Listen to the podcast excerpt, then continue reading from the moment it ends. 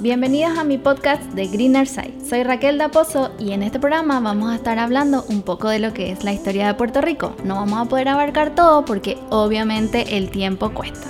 ¿Saben lo que es resumir en 15 minutos cientos de años de historia de Puerto Rico? Imposible, se me hizo dificilísimo. Pero antes de comenzar, te quiero contar un dato curioso. ¿Sabías que en un principio la capital de la isla fue llamada Puerto Rico y la isla entera se llamaba San Juan? Se llamaba Puerto Rico porque cuando los españoles llegaron a la isla, los taínos le dieron como regalo oro. Entonces ellos, al lugar donde se instalaron recién, le llamaron Puerto Rico.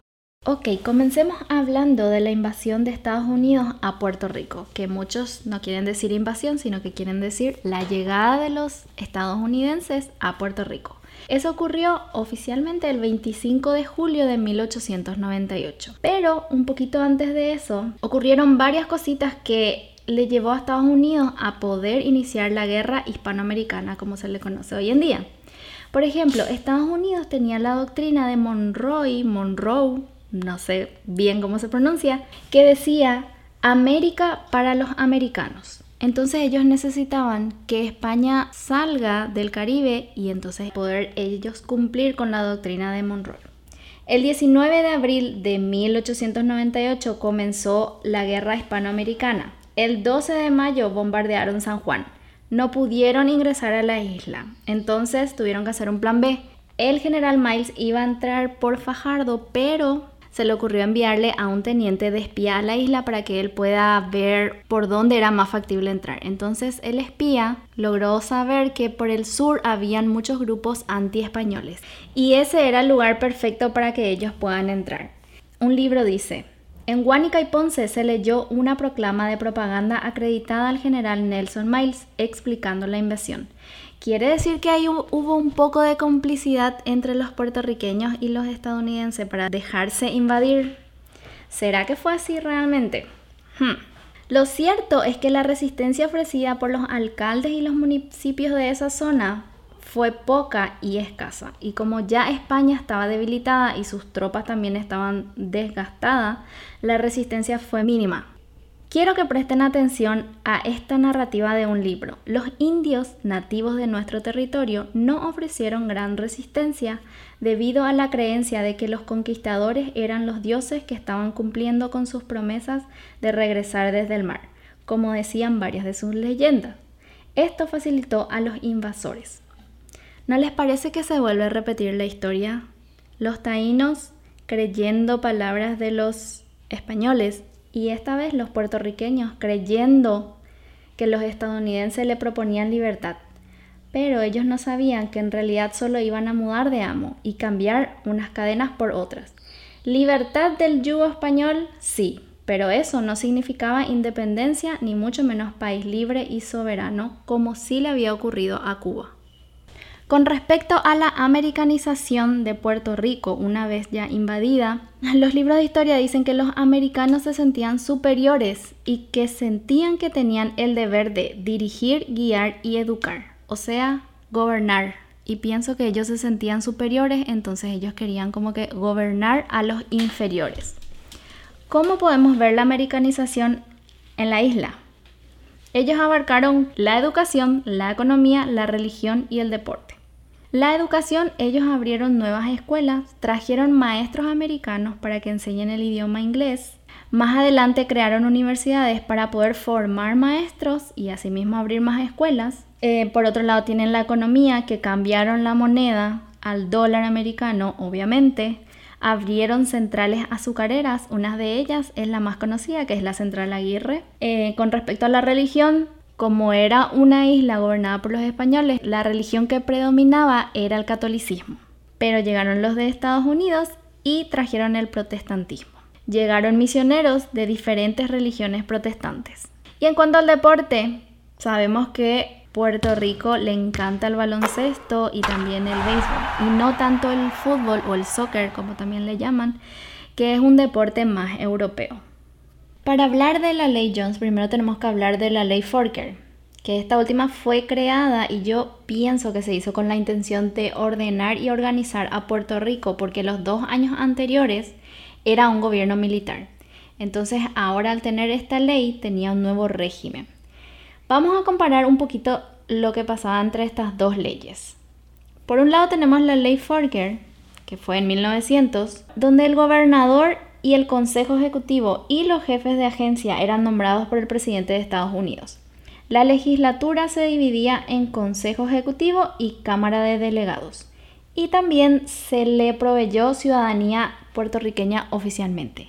Qué dato curioso, menos de 300 personas rechazaron tener ciudadanía puertorriqueña porque querían serles leales a los españoles todavía.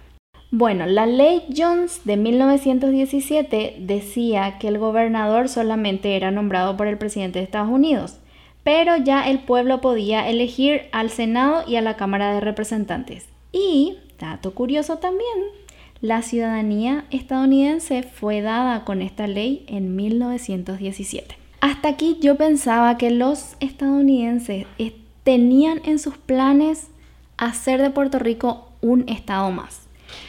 Pero creo que estaba equivocada y ya más adelante les voy a decir por qué.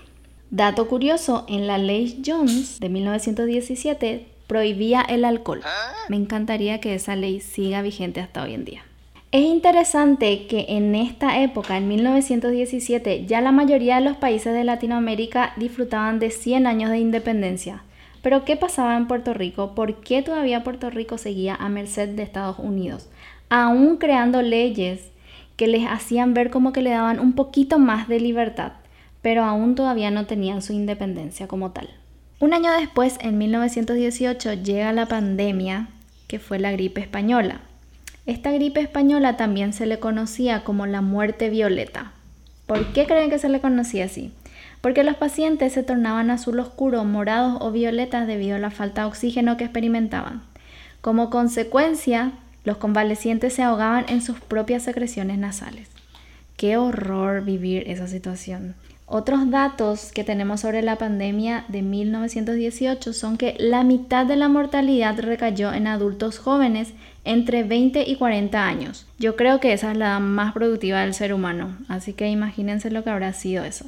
La duración de esta pandemia fue desde enero de 1918 hasta diciembre de 1920. En Estados Unidos murieron 675 mil personas, más víctimas que en la Primera, en la Segunda Guerra Mundial, en la Guerra de Corea y en la Guerra de Vietnam juntas. Obviamente, esta pandemia también llegó a Puerto Rico. Los meses más devastadores fueron de octubre a diciembre de 1918. Dato curioso, los policías de Chicago tenían órdenes de detener a todo aquel que estornudara o tosiera en público.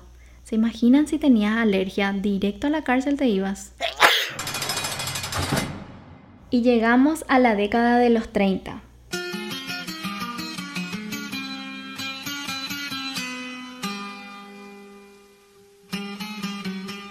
Esta música que escuchamos de fondo se llama Lamento Borincano y describe lo que el pueblo puertorriqueño vivió en la depresión de los 30. En 1929 los cultivos de azúcar, tabaco y café estaban decreciendo. Eso quería decir que los trabajadores ganaban menos y al mismo tiempo, ¿qué pasaba? Los precios subían de, de los productos básicos, del arroz, de la leche. Y esto afectaba obviamente a todos los sectores de la sociedad. Fue algo generalizado y también fue una reacción en cadena. Los trabajadores hacían huelgas y también hacían protestas laborales sumamente tensas. A esto hay que sumarle que en esta década la administración estatal era republicano socialista. Un poco contradictorio, ¿verdad? Porque los republicanos velan por las empresas y los socialistas estaban a favor de los empleados. Entonces había ahí como un tira y afloje entre los dos, pero finalmente logró ganar el republicano. Y como si todo esto fuera poco, también vinieron dos huracanes fuertes, que fue el de San Felipe y San Siriaco. A todo esto, la solución fue un nuevo trato o New Deal. Las siglas PREA, Puerto Rican Emergency Relief Administration, en 1933 fue la primera fase para paliar esta situación que estaba sucediendo en Puerto Rico. Tenían que aliviar la crisis como sea, entonces lo que hicieron fue estímulos económicos. Esto tuvo un efecto positivo, pero de corto plazo.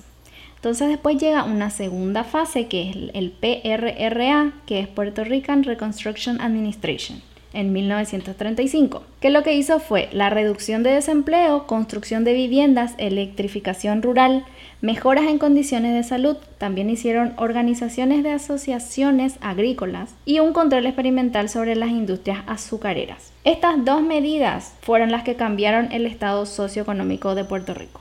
La ley de la mordaza fue instituida en 1948. Básicamente lo que esta ley nos dice es que declaraba delito grave cualquier acto que hagan los nacionalistas intentando derrocar o destruir al gobierno actual. Esto llevaba una penalidad máxima de 10 años de cárcel, 10 mil dólares o ambas. Obviamente que había una represión política importante ahí y el único que salía beneficiado era el gobernador que podía ejercer su puesto sin miedo de los nacionalistas e independentistas. En 1950, la Ley 600 decía que Puerto Rico podía redactar su propia constitución, pero subordinada a la soberanía del Congreso de los Estados Unidos. Atención con esta resolución. Dos años después, Puerto Rico se proclama el 25 de julio de 1952 Estado Libre Asociado. ¿Qué establece el Estado Libre Asociado de Puerto Rico? La Constitución define al gobierno de Puerto Rico como uno republicano y democrático. ¿Ustedes qué creen? ¿Realmente es un gobierno republicano y democrático si Estados Unidos tiene la última palabra? Hmm. Con todo lo que vimos hasta ahora de la historia de Puerto Rico, hasta a mí me dan ganas de independizarme. Pero hablemos ahora de Pedro Albizu Campos. Bueno, Pedro Albizu Campos fue un líder nacionalista e independentista. Nació en 1891 y también era conocido como el último libertador de América. Él decía que tenía el deber de orientar a los puertorriqueños para terminar con la condición colonial. En 1930 fue electo como presidente del Partido Nacionalista de Puerto Rico y en el 36 fue condenado por conspirar contra el gobierno. Estuvo 11 años preso hasta que en 1947 volvió a Puerto Rico. Pero 11 años no le bastaron en la cárcel porque él seguía firme con sus ideas nacionalistas. En 1950 fue el grito de Jayuya y el atentado contra el presidente de Estados Unidos, a quien responsabilizaron por el atentado. Entonces, una vez más, fue encarcelado. En 1953, Luis Muñoz Marín le indultó de la pena, pero en el 54, en el atentado de la Cámara de los Representantes de Estados Unidos, revocó el indulto. Por cierto, vamos a hablar ya mismito sobre el atentado de la Cámara de los Representantes de Estados Unidos. Y en 1965, él muere a la edad de 74 años de edad. El atentado al Congreso de Estados Unidos en 1954 fue un acto terrorista. Fueron personas extremistas Vamos a ver qué opinamos al respecto. Este atentado fue liderado por Lolita Lebrón, una mujer. El primero de marzo de 1954, los nacionalistas puertorriqueños Lolita Lebrón, Rafael Cancel Miranda, Irving Flores y Andrés Figueroa entraron con pistolas a la sala del Capitolio de la Cámara de Representantes de los Estados Unidos. 30 tiros dispararon y 5 congresistas fueron heridos. Obviamente que ellos fueron arrestados pero pasaron 25 años en prisión. De verdad que tenías que estar muy convencido para entrar y hacer eso en un lugar así. La intención que ellos tenían era llamar la atención del mundo y dar a conocer la situación colonial que tenían los puertorriqueños. Lo que quiero es que presten atención a la fecha en que sucedió esto. Primero de marzo fue el atentado, pero también otra cosa sucedió un primero de marzo de 1917. No sé si recuerdan que Estados Unidos le había dado la ciudadanía americana a los puertorriqueños. ¿Coincidencia? Claro que no. Ellos hicieron a propósito ese acto de patriotismo el mismo día porque ellos decían que Estados Unidos necesitaba tropas para la guerra mundial y que por eso fue que ellos le dieron la ciudadanía estadounidense para reclutar soldados. Y yo que pensaba que ellos hacían un acto de bondad a darles la ciudadanía americana. Hablemos de dos personajes emblemáticos líderes independentistas.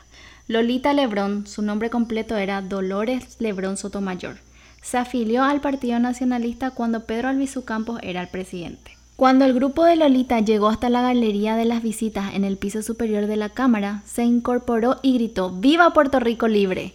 Y sacó la bandera de Puerto Rico. Obviamente que fueron arrestados después de todo lo que sucedió, pero ¿saben qué dijo Lolita? Yo no vine a matar a nadie, yo vine a morir por Puerto Rico. Pasó 25 años en la cárcel y luego de eso fueron perdonados y volvió a la isla. Volvió a ser activista y a defender los derechos de Puerto Rico. En el 2010 fallece, pero quiero dejarle una frase de ella que dice, tuve el honor de dirigir el acto contra el Congreso de los Estados Unidos el 1 de marzo de 1954, cuando nosotros demandamos la libertad para Puerto Rico y le manifestamos al mundo que nosotros somos una nación invadida, ocupada y abusada por los Estados Unidos de Norteamérica. Me siento muy orgullosa de haber actuado ese día, de haber contestado el llamado de mi patria. Lo que nosotros llamamos un acto terrorista, ella le llama un honor y dice que se siente muy orgullosa de haberlo hecho. Hablemos ahora de Rafael Cancel Miranda. Nace en 1930, también líder independentista, tenía 23 años cuando realizaron el ataque. ¿Saben lo que es vivir toda una vida debajo de padres independentistas? Obviamente que él lo único que iba a querer para su pueblo era la independencia. Su padre era empresario, era activista y también fue encarcelado por sus ideas políticas. Lastimosamente, este año, el 2 de marzo, falleció a la edad de 89 años de edad. Pero quiero dejarles unas frases del señor Rafael Cancel Miranda. En 1948, cuando lo reclutaron para la guerra contra Corea, él dijo, ¿y por qué voy a matar coreanos si los que invadieron mi país no fueron ellos? Obviamente fue preso también. Y la última frase que quiero compartir de él dice, la ley y el orden, ¿para proteger a quién o a los intereses de quién? En conclusión, Puerto Rico pasó por doble invasión, huracanes, depresión, terremotos, pandemias y aún así siguen existiendo, conservando su cultura, haciéndole frente a todo lo que venga. Mi pregunta final entonces es, Puerto Rico, ¿por qué decidiste seguir creyendo que no son capaces de regirse por su propia cuenta, que no tienen recursos o que son muy pequeños? Puerto Rico, deja de mirar el lado azul o el lado rojo y te invito a que mires el lado verde, o como decimos aquí, the greener side.